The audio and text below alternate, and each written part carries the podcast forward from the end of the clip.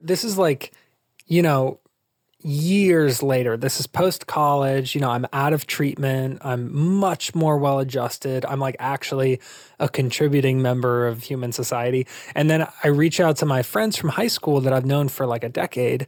And I'm like, hey, like, did you guys know that I was going through all that? And I thought that I was just so good at hiding it that they had no idea what I was experiencing. They're all like, oh, yeah, we knew. We just never brought it up because it was awkward. And I was like, oh my word, this is how people die. Welcome to And Then Everything Changed, a podcast about the pivotal moments in life and decisions that define us. I'm your host, Ronit Plank. Today, my guest is Johnny Crowder. He's a 28 year old suicide abuse survivor, TEDx speaker, touring musician, mental health and sobriety advocate, and the founder and CEO of Cope Notes, a text based mental health platform that provides daily support to users in nearly 100 countries across the globe. Welcome, Johnny. Hey, thanks for having me. Thank you for being here. I know you are up to a whole bunch of things, and I'm so happy to get this chance to talk with you. Before we talk about Cope Notes and how you've seen it assist people, I'm curious about your story. And I know that you you must have talked about your story so many times now. How how long have you been out as an advocate, I guess? Well, I was actually very reluctant to share my story for a long time. Mm-hmm. So I was experiencing mental health um, struggles my entire life, but it wasn't until 2011 when I actually started opening up and getting involved with NAMI and starting to do some advocacy. So a lot of people are like, wow, you've been doing advocacy for 10 years. And I think like, yeah, but for 18 years, I wouldn't, I wouldn't dare open my mouth about it, you know? Mm-hmm. And can you tell me what NAMI stands for? Yes, it's the National Alliance on Mental Illness. Okay. Um, but there are lots of different like local chapters and affiliates. So if someone is listening and mm-hmm. they live mm-hmm. in America, there's probably a chapter near you. Okay. So it is an interesting thing because you're so, I mean, relatively speaking, you're young and um, you have been doing this work for a while. But in your recollection of it, there was a time when you didn't think you would talk about it publicly. so can you take are you laughing because i'm right or did i misphrase that no you're exactly right like i i am constantly stunned yeah i think my young self would look at my modern self and be like what the heck? You're out there telling everybody what you're going through? Aren't you worried about what people are going to say? Yeah yeah yeah. I know it is really interesting. And so i want to kind of dig into you say that you've experienced you've had these mental um, health you know concerns and issues for a long long time. So can you take me back to your first your first understanding or awareness that you weren't feeling okay? Hmm. I I'm wondering how generous I should be with with the phrase awareness because I okay, think well, I kind of I knew but I didn't know. Like I knew but I was mm. in denial kind of like so in before I was even in elementary school I was self-harming like as a toddler. Hmm. And I did not have an awareness of what that behavior meant or whether or not other kids were developing the same way like when you're when you're a kid you kind of just have a very limited scope of what exists and mm-hmm. in elementary school i just kind of figured so for example one of my um, diagnoses is schizophrenia and i would um, hallucinate Mm-hmm. I would have auditory and visual hallucinations, and I would just kind of figure that other kids were experiencing that as well. So I was kind of in a state of assuming that I was tracking with normal human development until probably middle school is where I started feeling myself really fraction off from the rest of the student population. And then in high school, um, I began treatment and I was like, oh, dang, I have been totally ignoring this for a long time. Hmm. Well, okay, so now I have so many questions and I will try to remember them. But the first I have is I I didn't even know about I'm a lot older than you. I'm like a generation or something older than you. I don't even know how we count those, but I'm older than you. And like what is a generation? But um I, I didn't even know about self harm when I was growing up. It was not talked about. I mean, we I grew up in the time when, for example, um, anorexia. The only thing I knew about it officially was that Karen Carpenter had it, and she was famous. Do you know what I mean? Mm-hmm. Like there wasn't a big talk about this, and self harm wasn't on my radar whatsoever um, until I guess gosh, I, I really almost think until I had kids. And so, what I'm wondering about is it, how does a toddler relate to self harm? And and do you do you know what you were trying to do back then? Because I would imagine that the the orientation to self harm might be a little different for a kid in elementary school or teenager years. Like, what was a toddler? What was your thought process? Do you think? I have no clue.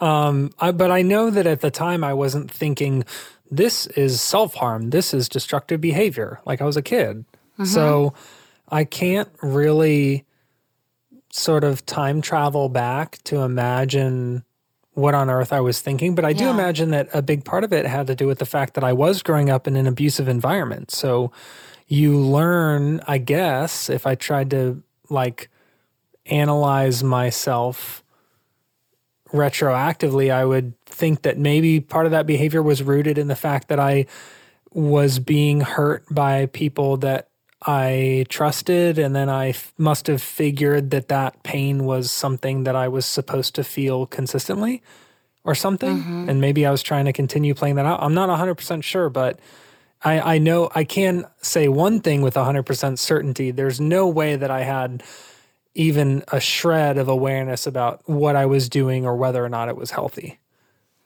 Yeah. Did, in your family, are are there siblings? Yeah, I have two brothers, and then I have a. Uh, so I grew up with two brothers, and then I have like a sister in air quotes, kind of like I have an uncle who's not my uncle. I have a sister who's not my sister. Yeah.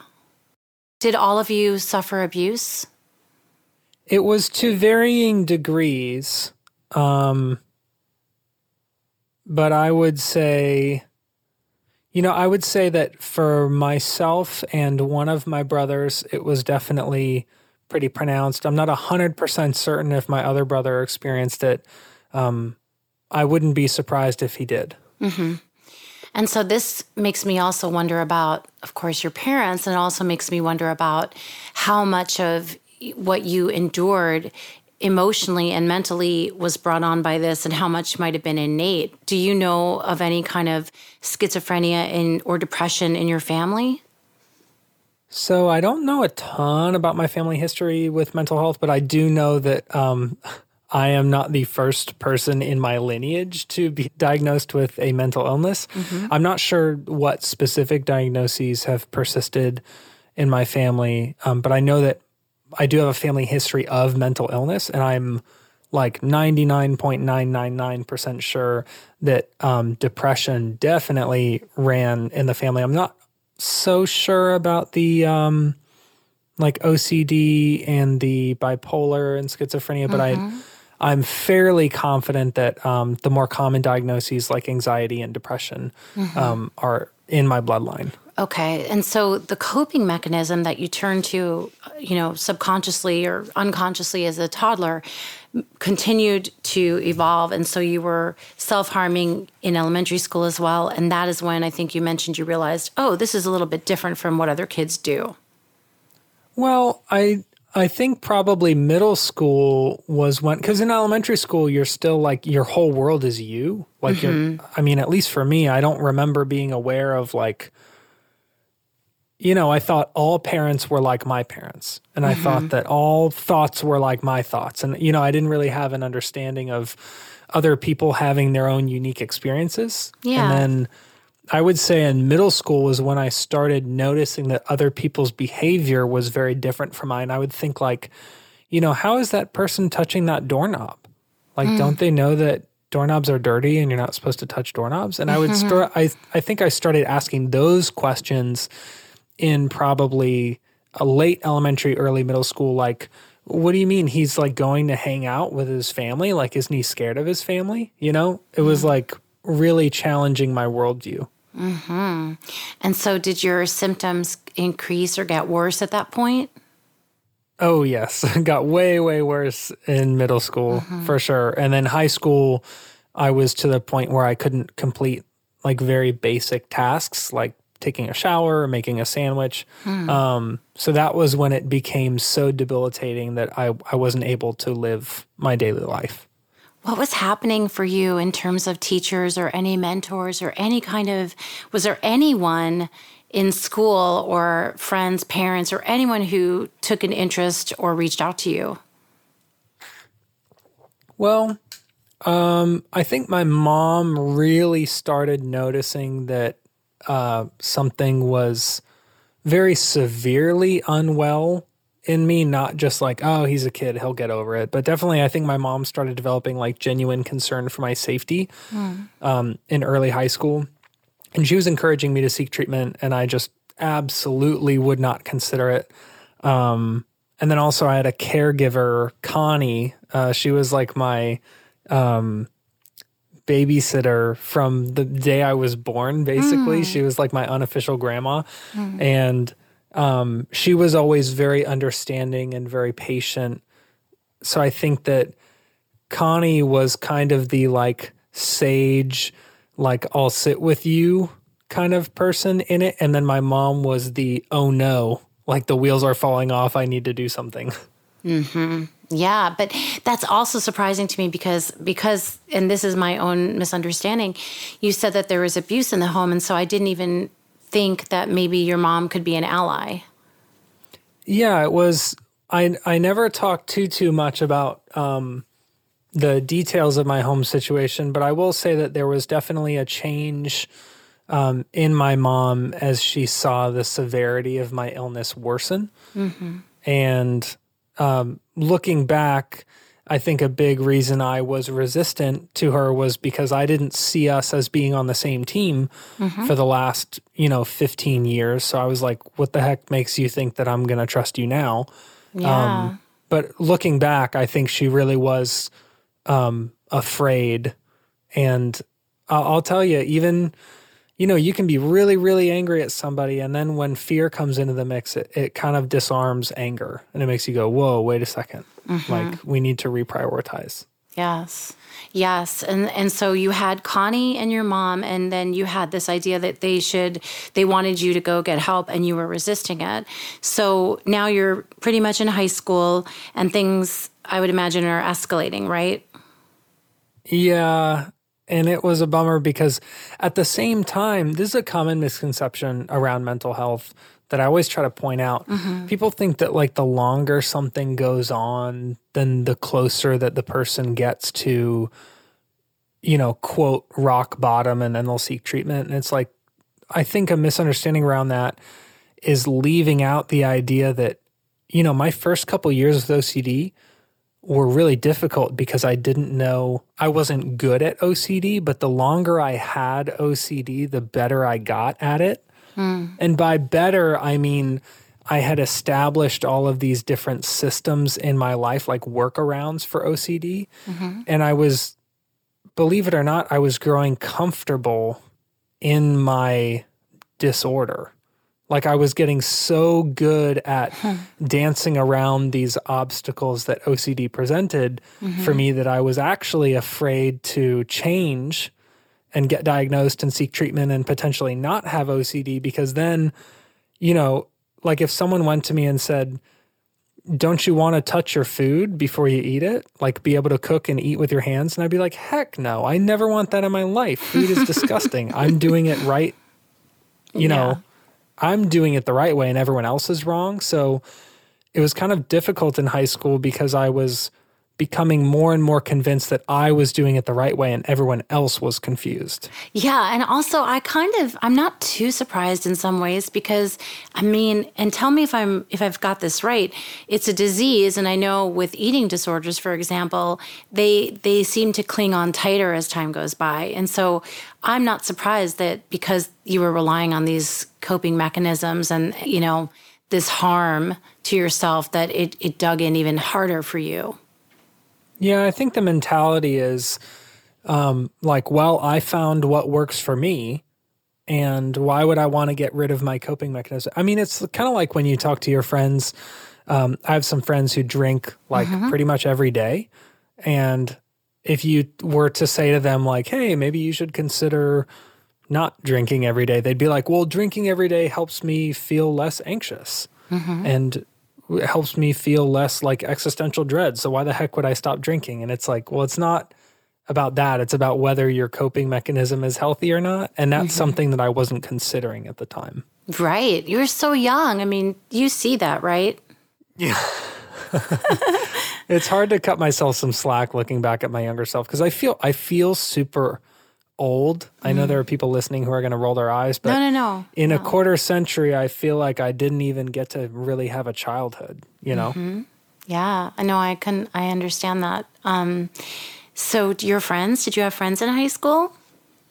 Yeah, I did. And and what blew my mind is after this is like, you know, years later. This is post college, you know, I'm out of treatment. I'm much more well adjusted. I'm like actually a contributing member of human society. Uh-huh. and then I reach out to my friends from high school that I've known for like a decade and I'm like, "Hey, like did you guys know that I was going through all that?" And I thought that I was just so good at hiding it that they had no idea what I was experiencing. They're all like, "Oh yeah, we knew." We just never brought it up because it was awkward. And I was like, "Oh my word, this is how people die." Oh. Mm. Wow, it's interesting. Did you feel like it's a testament to how much they liked being with you and cared about you that they didn't didn't mind all those things and wanted to spend time with you, or that they didn't go deep enough with you? I used to view it as the first thing, and over the last couple years, I I like to think I've matured a little bit to realize that if you actually cared about someone, like you know, I got a message. I get lots of messages on social media about mental health stuff, and I am almost never equipped to help somebody in that exact moment. Um, but someone sent me a message and they were like, "Hey, um, I have a very dear friend of mine who I know is self harming, and they refuse treatment, and um, so I actually called somewhere and told them about my friend, and then they went to do an evaluation on him, and they're recommending treatment, and my friend is mad at me, and I'm always saying like, dude, that's a sign that you actually care about your friend beyond yourself, like if you would rather have your loved one continue to live a full, healthy life, even if they're mad at you or hold a grudge against you for telling on them, tattling on them, if you don't mind that grudge, then you actually care about that person. And I think most of my friends, we were like surface level friends, but none of them actually cared about my well being. They would just be happy to see me if I happened to be at a party that they were at, you know? Mm-hmm. Yeah. So, were you drinking too in high school? When did the abuse of like alcohol and drugs start? No, I actually, believe it or not, I've never used alcohol or drugs in my entire life. Oh, but you're a sobriety advocate. I got confused. Yeah. It's so when I grew up in the house that I grew up in, it was drugs and alcohol. Hmm. So from pretty much right when I was born, I got to see like, you know, what alcohol does to somebody and how it changes the way they speak, the way they behave. So from day one, I was like, there's no way I'm putting any of this stuff into my body. Mm-hmm. But I've grown up around it my entire life. So, and even I'm in a metal band called Prison, and we tour for half the year when the world doesn't shut down. and when I'm on tour, we play venues that serve alcohol. So I am around alcohol almost every single day against my will. And it's a big reason why I am such an advocate for sobriety. Most mm-hmm. people look at me and they're like, oh, if you've never tried drugs or alcohol, you don't get it. And I'm like, dude, if you didn't grow up in my home, you don't get it. Like, mm-hmm. I've seen the other side of drugs and alcohol. And I think a lot of people like to imagine that they're different and that drugs and alcohol don't affect them the same way that they affect other people. Um, I know everyone has their own perspective, but I have learned vicariously through the people around me uh, to stay sober. Yeah, that's a powerful message. Um, like nothing can beat that message if you've been steeped in it and you don't want it. Um, so, what about your diagnoses and, and getting help for them and treatment how have you because in your bio you do talk about um, bipolar disorder ocd and schizophrenia. Of course there's depression. And so how do you how do you take care of yourself now that you're older? Well the answer has changed over the years. So in high school, I had to start attending mandatory counseling and I started um, trying medication. It took me ages, like years, to find uh, the right mix of medications. Mm-hmm. Um, I, I, hear about that. That's that it can be really. Yeah. It's, it's. I mean, everyone is so different. Our brains are so different, and all of the formulas are different for each of us. So it must have been that must have been frustrating.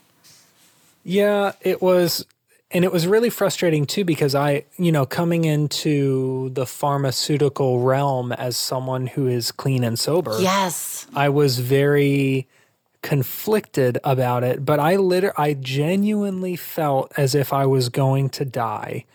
Um, I was going to end my own life if I didn't do something. Mm-hmm. So it was like a last ditch survival thing. Like, yes, I'll try this medicine. Yes, I'll try this one. And some uh, made me not able to sleep for weeks at a time. Some made me sleep all day long. Mm-hmm. Uh, on this one medication, I gained so much weight. I can't even describe to you how much. I was literally 50 pounds heavier than I am right now. Mm-hmm. And, and I was, you know, 18 years old, mm-hmm. 50 pounds heavier than I am at 28. And yeah.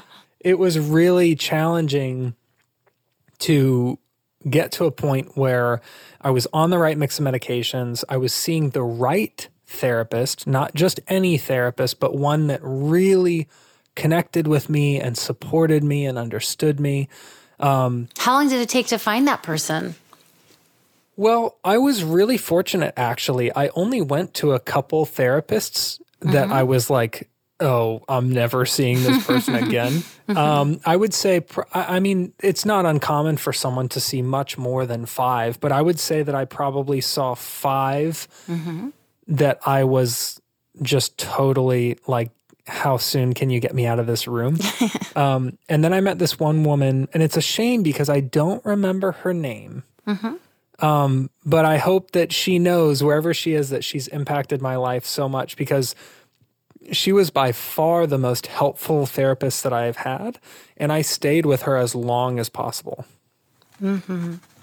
Yeah, it's interesting you don't remember her name. Well, I actually, so little known fact, fun fact, um, I have pretty severe memory loss from ah. um, being on a very severe, um, high dosage of many medications at the same time. Um, it caused a couple permanent side effects. One is um, some pretty pronounced memory loss, and the other is called tardive dyskinesia, um, which you can picture kind of like Tourette's, only it's mainly the movements, it's mm. not so much the sounds. Interesting. Yeah. So as a result, I feel so bad because I forgot like 80% of my whole life. And oh. unfortunately, her name was part of that 80%, but her impact on me is part of the 20% that I still remember. I bet you she knows the work you're doing. I bet you she does. Oh, I hope so. It'd make me so happy. I like know. all I want her to do is just stumble across like an article about Cope Notes or something and be like, I helped that kid. I'm like, oh. yes, you deserve all the credit for this. And I was going to say, I was going to ask you this question, which when when the medicine formulas were so challenging, and when it was really hard to feel good and know whether this was going to help you, plus being against any kind of um, any kind of assistance from a substance, you know that in your head too how you stuck to it and made yourself continue. And i think is the answer because you knew the other choice was that you would die if you didn't Yes. I it, there was definitely a lot of fear involved. Like it was not I, I didn't wake up one day and said, I'm going to get better hmm. and just like be super noble. Um, but I, I also think a big part of it was the fact that when I tried to deviate from my medication, um, it got way worse. Like I had some very, very um, scary very dangerous experiences on days where I tried skipping my medication. Mm. Um, and those were so, I had such a a severe reaction that I was just like, I would rather gain 50 pounds and never sleep than experience even a moment of what those days were like. And I think I, I've had a few relapses in my life, and it's very difficult to describe um, what it's like to slip back into something that you thought you were trading out of. And that feeling is, you know, you'd pay a hundred billion dollars to never feel that way again, you know? Yes, I can imagine that. Do you have um, do you have anger toward your family of origin and and you know are you how do you navigate the day to day of advocacy, which we'll talk about in a minute, and putting this story out there and helping people and and this healthy place that you are in with the pain of what you suffered? Uh, when you said, "Do you have?" I thought you were going to ask, "Do you have a hundred billion dollars?" right after I said that, because after I said that, you were like, "Do you have?" And I was like, "Wow, watch her ask me." Um, no, I don't. No, no. The um, the anger thing is an interesting idea. For a long time, I harbored um, a lot of resentment towards my family, towards uh, my friends, the people I considered to be my friends, um, and also like a lot of big enemies, right? Like I was like, oh, big pharma and oh, capitalism and oh, the American political system. You know, I was like angry at everything. Hmm. And honestly, it has waned. My anger has given way to kind of like a a sense of understanding. Now, keep in mind, when I talk about this, I'm not saying you need to be best friends with your abusers. Um, but I am saying that I have sort of grown in a direction of coming to understand that this is going to sound super cliche, but hurt people hurt people. And when I look at the people who have really caused damage in my life, I see very sad, frustrated, almost tortured individuals who just did not understand the harm that they were causing. And I still maintain contact with my entire family. We don't have the best relationship, um, but I'm not, you know, I did um, the Richards trauma process earlier this year in therapy. And a big part of that was learning to sort of forgive the people who have harmed you the best you can so that you can move forward and not just carry that resentment with you forever.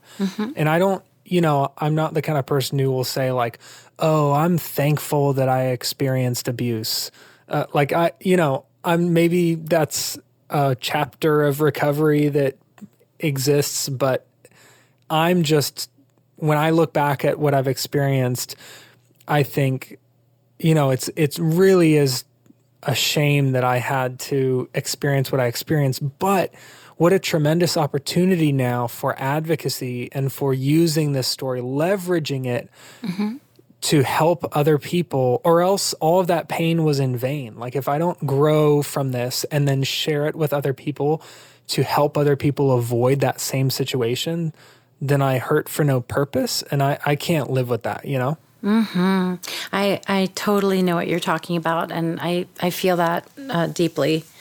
So how do you how do you handle relationships? How are you in relationships? Are you able to relax with people who you feel emotionally intimate with? Uh, I think in in friendships, I'm super comfortable. Um, I'm very much an open book, so like I'm talking to you. This is not my interview voice. This is not my interview cadence. This is how I'm speaking with you. Is how I speak with everybody I know, um, and that's just kind of. I think when you, I don't know, picture it like a leather watch band or something. Like I'm only using this example because um, I recently tried on a watch with a leather band and it was so uncomfortable. It was like super stiff and it like gripped my wrist. It felt terrible. Um, and the guy behind the counter was saying, Oh, well, this is like genuine leather. And as you wear it, it, you know, loosens up. And I picture myself as that leather where now I have been through so much in my life that I can't really afford, not really, I can't afford to be guarded, but I've experienced so much trauma in so little time that I'm very comfortable. Like the last thing I'm worried about is like what somebody will think of me. Mm-hmm. Um, and so in friendships, it's super easy for me to be myself. In romantic relationships, I've actually been single for over six years. Mm. And a big part of that has been um, I was in a sexually abusive relationship as an adult, mm. um, pretty much like right when I turned 20 or 21. And the time since then, you know, for the first couple years after that, I was in treatment and trying to kind of work through what that relationship was. And then after that, I realized that I actually enjoyed spending a couple years being single and improving myself um, and kind of learning more about what I like and don't like. So into my 20s, I have just focused a lot more on being creative and hopefully, there will be a time where I am in a relationship with the right person again. Mm-hmm. I don't think I'm afraid of a romantic relationship the way that I was like five years ago. But I will say that my bandwidth for a romantic relationship has been compromised by like running a company and touring yeah. in a band. Yeah. Do you see yourself ever wanting a family? So I've waffled on this too. Like when I when I was really young, I really wanted a family. And then I went through a phase where I was like, I can never perpetuate what my parents, you know, mm-hmm. like I could never put somebody else through that. And then I went through a, another phase after that that was like, I'm going to be the white knight. Like, I'm going to be the best father and the best husband just to show everybody. And now I'm kind of just, after all of that big roller coaster around families, I'm like, very neutral about it. I would love to have a family one day, but I am not, if I do have a family, it's not going to be to like, you know, break any big cycle or to show everybody who I can be. It's just going to be like, because it's the healthy, right decision for me. You know, mm-hmm. I think the chip on my shoulder has shrunk and shrunk over the years. Mm, yeah. Well, I, yeah, that's great.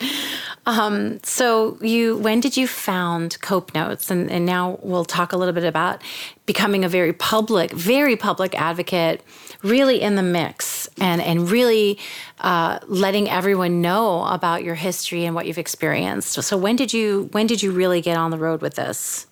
So I started Cope Notes in 2018, so almost three years ago. It was early 2018, but I started doing advocacy in 2011. Mm-hmm. And the Cope Notes, what inspired you to do that? And, and maybe you can talk a little bit about uh, what Cope Notes is for anyone who hasn't seen it yet. Yeah. So if you're in a sentence, if you haven't heard of Cope Notes, uh, which I hope you haven't, I hope this is your first impression. Um, Cope Notes uses daily text messages to improve mental and emotional health. So if you have a brain and a cell phone, you might enjoy it. And um, I honestly created it because I was having issues with a lot of other mental health resources that I was using.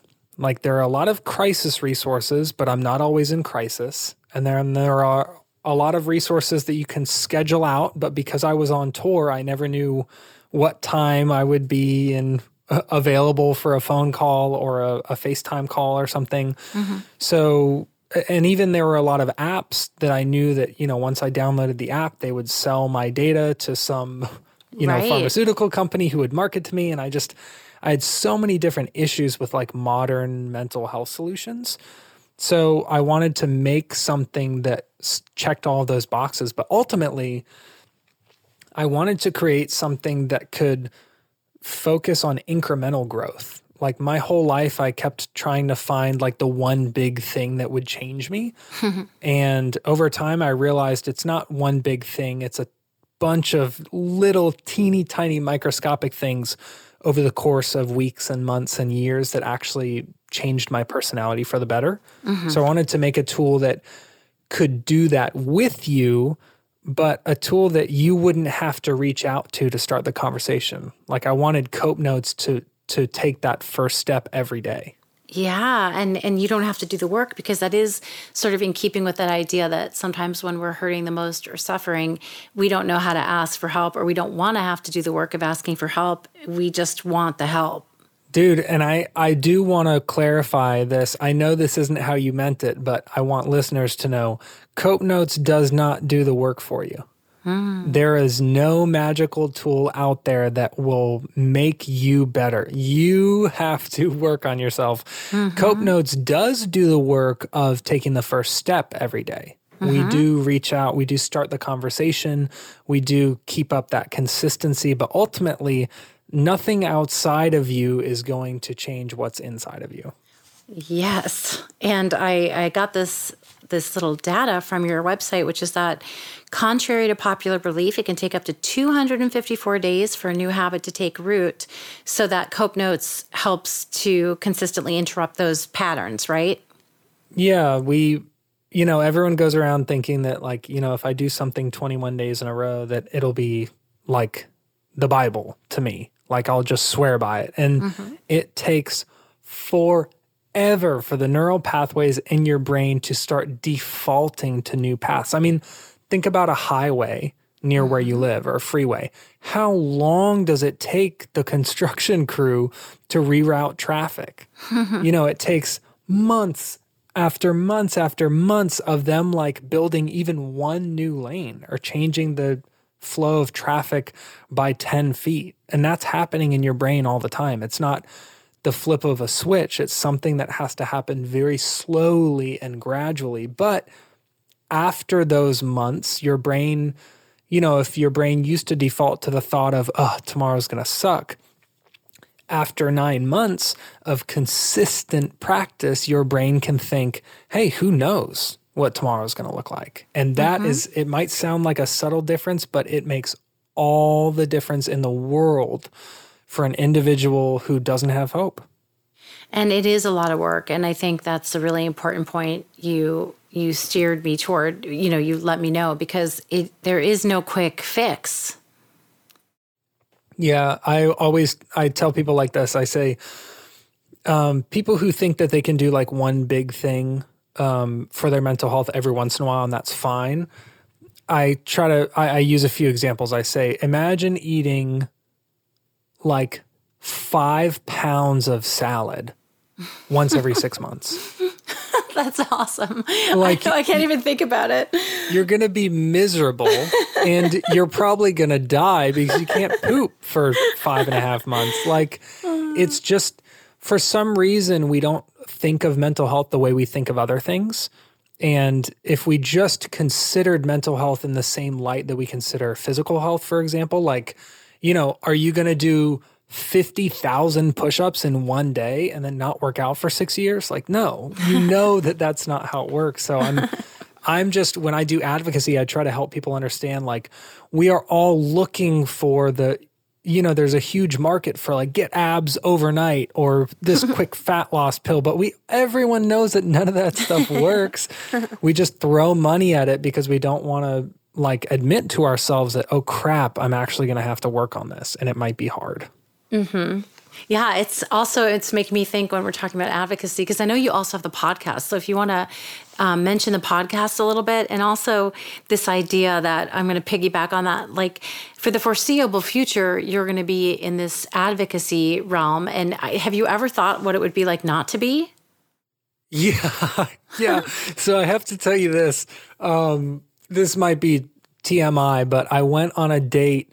Um, this was maybe like a year or two ago, mm. and this girl was awesome. She's super funny, um, great big afro, best sense of humor. She showed up on the first date with uh, like in sweatpants, mm-hmm. and she was like, "Listen, this if you don't like me like this, you don't like me." And I'm like, "You are awesome." so we had a great first couple dates. And then uh, on the third date, or, or, maybe it was the fourth date, uh, first few went well. And then one day we showed up to meet up again, and she was just totally cold to me. And I was really confused because I thought we had a great first couple days. So I was like, hey, what's the deal? And she said, I Googled you and I just kind of read about a lot of your dirty laundry. You know, you you were raped and you tell people about you talk about suicide attempts and it's just so much like so many skeletons in your closet, so much baggage.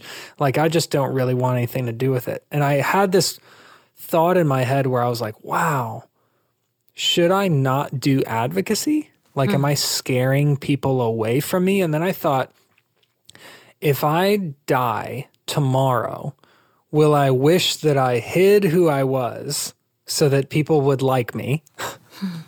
or will I be relieved that I told the truth? And the answer is super clear to me. Yeah, that's I'm glad you shared that anecdote. That's uh that really is an interesting thing that happened and that you know for you to have to deal with that reaction too, but also to kind of get clarity about yourself and what you want to do. Yeah, I think we all we all focus on you know, I really wanted that girl to like me so much. And afterwards I was like, you know, what has had a bigger net positive influence on the world? Like me opening up about what I've been through or her liking me? Yeah. you know, it's like not even a contest. So then what kind of guests do you have? Tell me the name of your podcast and what kind of guests you like to have on. Yeah. So the podcast is called the Cope Notes Podcast. And we, maybe my favorite part of the podcast is that we do not interview mental health professionals. So mm-hmm. you got to think like I run a mental health tech company. So all of my meetings are with like healthcare systems and governments and school districts, you know, like lots of suit and tie stuff. Mm-hmm. But my life is, you know, I'm covered in tattoos. I listen to death metal all day. Um, lots of my friends like skate and are artists. And mm-hmm. so I purposely interview people who do not have a voice in the mental health conversation traditionally. Like I'll interview a janitor or a nanny or a pastor or you know a, a sound guy for a touring band or a barber like People. I love interviewing everyday people that, you know, we might look at these people and assume that we know what they've been through or we know what they feel like. Um, but some of the conversations that we've had on the show have really helped people understand that, like, if someone looks different than you or if they have a different line of work than you, um, that you would be surprised to know just how similar you are. Yes, I love that. I spoke to a, a guest who's coming on in a couple weeks, and she is actually a sex coach. And she says she stopped having sex coaches on because it was always sort of the same thing. So now she has regular people on. Mm-hmm. Yeah, so that kind of reminded me of that. Very different, but similar. Um, so before I ask you to send listeners to your links and where they can find you, what is something you really want people to know about mental illness? Ooh, I like this prompt. Um, I'm glad. Yeah, let me let me try to put it succinctly. Um, mental illness is not what you should be focusing on. Probably, mental health is what you should place your focus on. And I want to make this clarification. Basically, mental illness is when your mental health degrades to the point of being disruptive in your daily life. And there are a lot of people who say, you know, I don't have a diagnosis, so I don't have to worry about mental health. Like that, you know, that's more for like, oh, my my cousin needs to listen to this, or my coworker really needs to listen to this. And I would equate it to, I'm going to use another analogy. I'll say this. Um, imagine saying, well, I don't have any cavities, so I don't have to brush my teeth. like you wouldn't say that. So I just want to clarify to people like, you know, when you brush your teeth, you're not thinking about cavities, you're thinking about your teeth. So when you are going about your daily life and you feel a little bit of anxiety, a little bit of depression, you feel uh, guilty or lonely, whatever it is, I don't want you to think, well, that's not a real feeling because I'm not diagnosed with anything. Like, stop excluding yourself from maybe the most important conversation you will ever have in your entire life. Like, you've listened to 40 something minutes of a podcast because this was interesting to you in some way. And it's interesting to you because you have a brain and you have felt some of these feelings before. So please don't discount them. You don't need a diagnosis to prioritize your mental health. It's something that you should be doing every single day, just like you don't need a cavity in order to brush your teeth. Hmm, That is a great analogy. You are really good with the analogies. Thank um, you so much. as a writer, I, I'm always trying to think about it and I always feel so shy about using them, but you're very good at them. Um, I appreciate it. yeah. Okay. So, where can people find you? You know, where I will definitely link in the show notes and on my website, but where would you like people to find you? Uh, let's see. So, um, if you go to copenotes.com, you will find everything you need. There's the podcast. You can get uh, subscriptions on there. There's a contact form if you need to get in touch with me.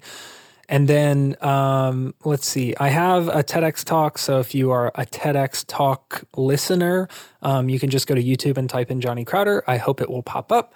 Mm-hmm. And then if you're a social media kind of person, I am on LinkedIn, I am on Facebook. I don't believe in Twitter. Um, and then I am on Instagram. Uh, my personal account is at Johnny Crowder Loves You because I do. okay, great. Um, Johnny, thank you so much for for being my guest and for having this conversation with me. I'm really so happy we were able to talk. Absolutely. This was honestly, I, I got to say this before we stop recording. This has felt so appropriately paced. Like my entire 2020 has felt super fast or super slow. And the last 45 minutes have felt like they took 45 minutes. And that's such a refreshing feeling. that's like the biggest compliment for 2020. and for me, thank you. I hope it felt that way for listeners too. I hope people are listening going like, yeah, this really did feel like 45 minutes. All right. Well, thank you so much. I really am so glad we met. Thank you for listening to And Then Everything Changed. For more on this episode, photos, and other episodes you might like, please visit atecpodcast.com. You can connect with me and learn more about episodes on Facebook, Twitter, and Instagram also. Just search for my name, Ronit Plank, R O N I T P L A N K, and you will find all the updates. If you like this podcast, please remember to subscribe and also rate and review so other people can find it.